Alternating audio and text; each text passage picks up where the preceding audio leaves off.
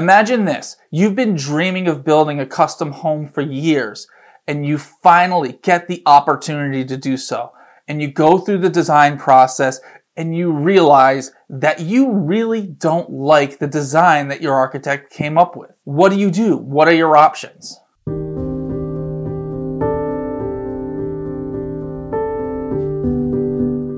Hi, I'm Chris Novelli with N3 Architecture, and today we're talking about what to do when you don't like the design that your architect has come up with for your custom home. People may be nervous about hiring an architect. A lot of times when they're building a custom home, it's the first time that they've ever worked with an architect. And they don't know what to expect, and maybe they don't even know exactly what an architect even does. Maybe people think that they pay a lot of money and then the architect retreats to their design studio where they toil away endless hours and then emerge with a completed masterpiece. And that you are left in a situation where you either take it or you leave it. But that is not true. And if your architect is not involving you in the steps along the way of creating your custom home design, then you need to find another architect. Collaboration is one of the most important things in a successful project. So the first and the best way to avoid a design that you don't like is through prevention. And this starts years in advance with work on your part. So first off, you really need to know yourself. And I'm not talking about knowing what you want in a project. I'm not talking about you saying, I want three bedrooms and two bathrooms and 2,500 square feet. That's not what I'm talking about. Instead, I want you to complete some deep self reflection. Who are you as a person? What do you stand for? What are you hoping to get out of this project? And I'm not talking about the physical building. Yes, you're going to get a physical building. You're going to get a home that you can live in. But what are you really hoping to achieve? And what will change in your life for the better that this home, this new custom home will make possible? And if the answer is that you just need a roof over your head, then maybe designing a custom home is not the best solution for you.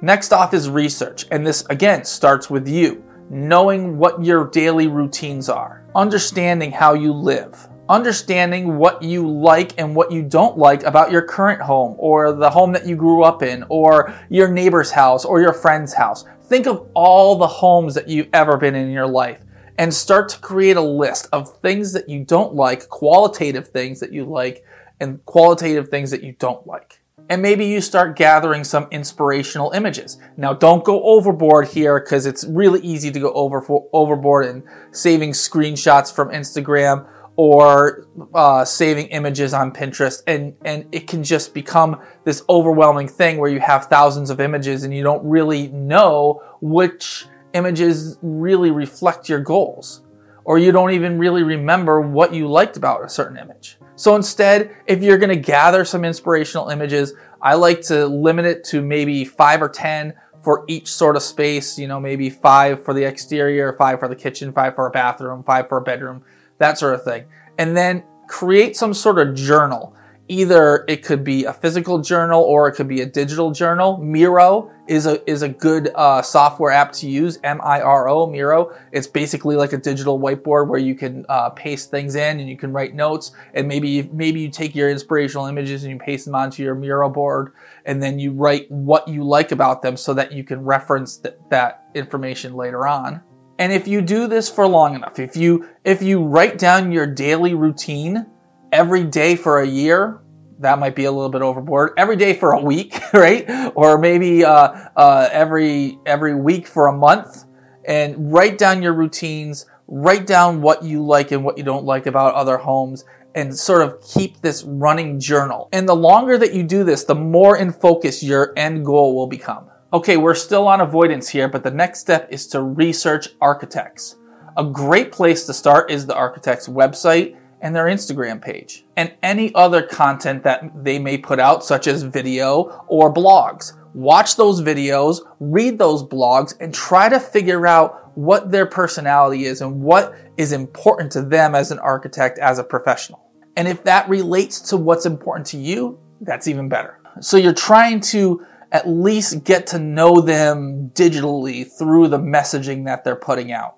Next, you want to narrow down the field of potential architects by looking at what they specialize in. If you want to build a custom modern home, then maybe you don't want an architect that that designs mostly traditional homes. If you want a traditional home, maybe you don't pick an architect that specializes in retail stores. Now that doesn't mean that those architects can't design a home for you or that a residential architect can't design a commercial facility, but if you're spending the money and your goal is the highest level of happiness and satisfaction at the end, then your best bet is to pick an architect that specializes in the work that you are going to hire them for. After you've done that initial sorting, you can then go and look at the projects that those architects have listed on their websites and see if those projects speak to you. Is it in the are they in the style that you like? Does it look like it's high quality work or does it look like it's more budget work? And I recommend you keeping a journal or a list or notes on what you like and what you don't like about each of those potential architects' projects that you can see online. Now, when you're researching architects, you can obviously start local, right? You can go on Google, Google Maps and search for architects in your area, but don't feel stuck in, in feeling that you have to choose an architect that's from your hometown or from your area or from even a 20 mile radius or a 50 mile radius. Most architects that I know will travel a, good distance to work on high quality projects. And it does, the architect that you choose doesn't even have to be in the same state. Now, there could be some considerations in the detailing based upon your local environment that need to come into play, but generally, most architects can work outside of their immediate region. So, although that sounds overwhelming, if you, if you happen to come across an architect that you like their work and you like the messaging that they're putting out, but they're maybe three hours away from where you're where you're building your home, include them on the list of architects that you might want to contact. Okay, so the next step is interviewing a few different architects. And the goal here is you want to determine who you can get along with. Now, you're going to be spending a lot of time with with your architect, both in person at meetings and talking over the phone and talking over email.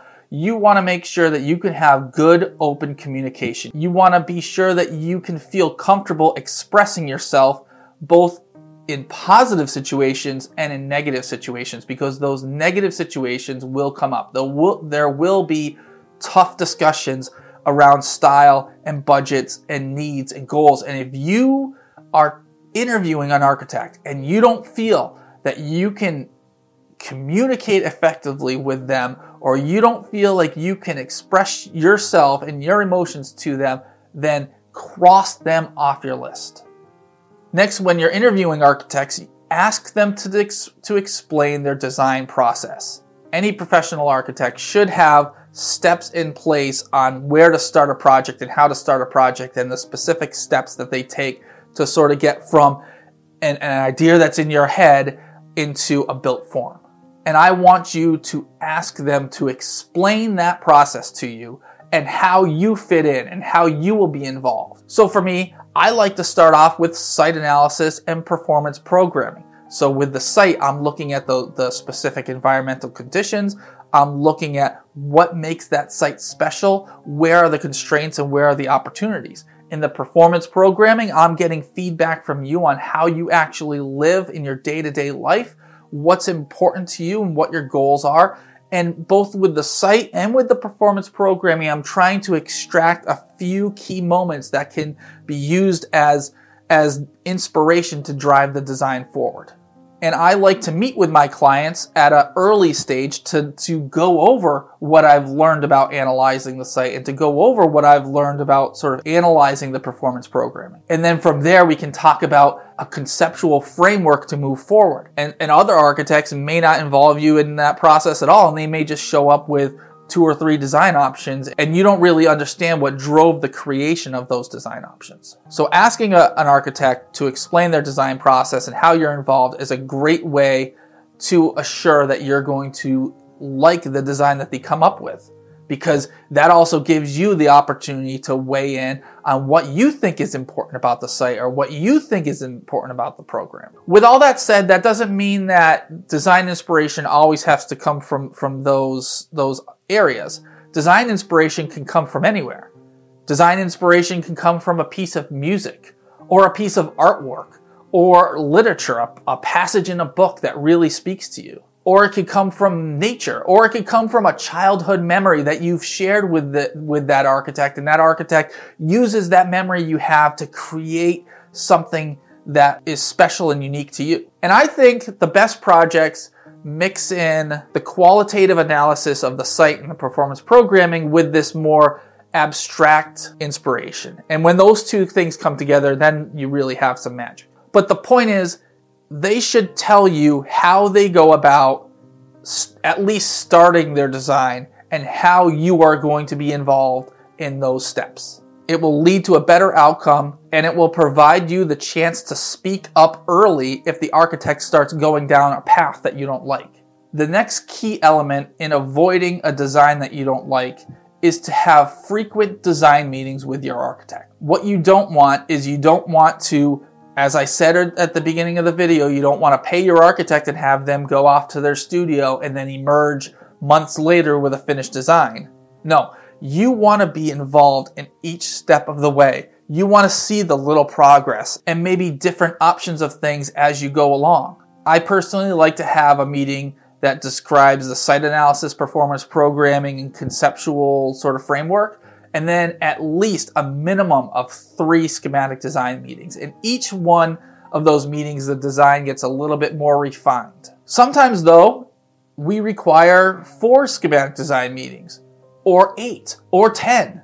And in those cases, there might be more upfront costs to your architect, but the result is a better project for you in the end. In these design meetings, I want you to ask a lot of questions. Don't hold back. Ask your architect why they did something or what the outcome will be of a design move. Speak up early, speak up often, and don't be afraid to express your opinions. Trust me, you won't hurt our feelings. So you don't have to be rude, but you're not going to hurt our feelings. We've heard a lot worse when we've gone through architecture school.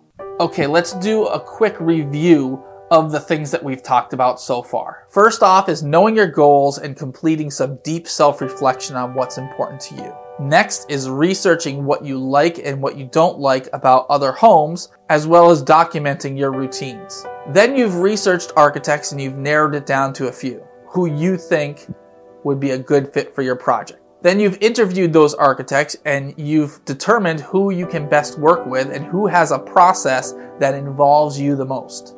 And then you've gone through the design process, hopefully having many meetings, steps along the way as the architect creates the design and collaborates with you and you get to the final schematic design. If you've done all of this, chances are you are going to love the design that your architect has come up with. But what if you don't? What if you if you do all of those things and what if you get to the point where the schematic design is completed and the architect is ready to start moving into design development and construction drawings, but there's just something that doesn't feel right to you. It's a it might be a nice house, it might be a nice design, but something's a little off and you're just not feeling it. What do you do at that point?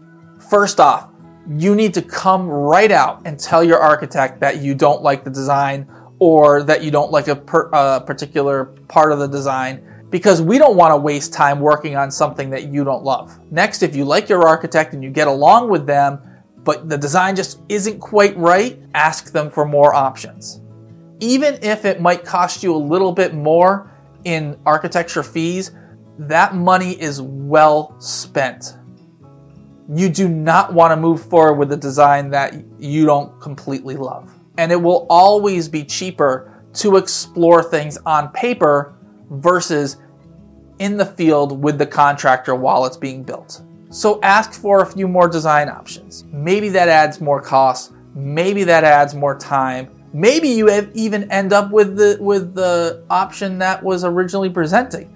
But at least you can be sure that everything was explored. Because stopping too early, stopping the design process too early, and rushing through things, if you don't love it, then that's not a good thing. Your other option at this point is to terminate your contract with your architect and to start over with another architect.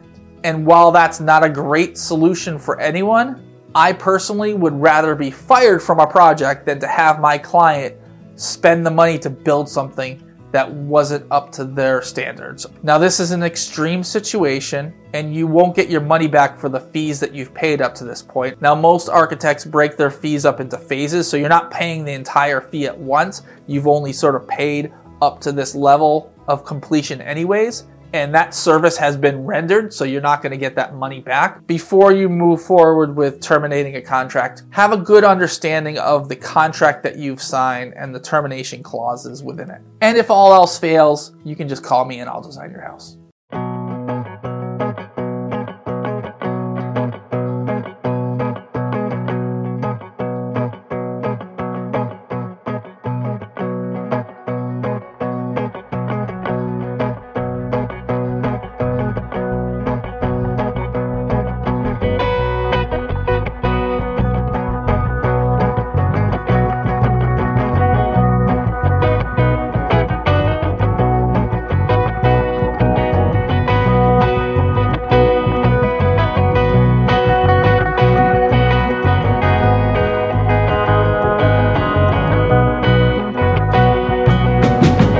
That wraps up another episode of the Home Design Academy podcast.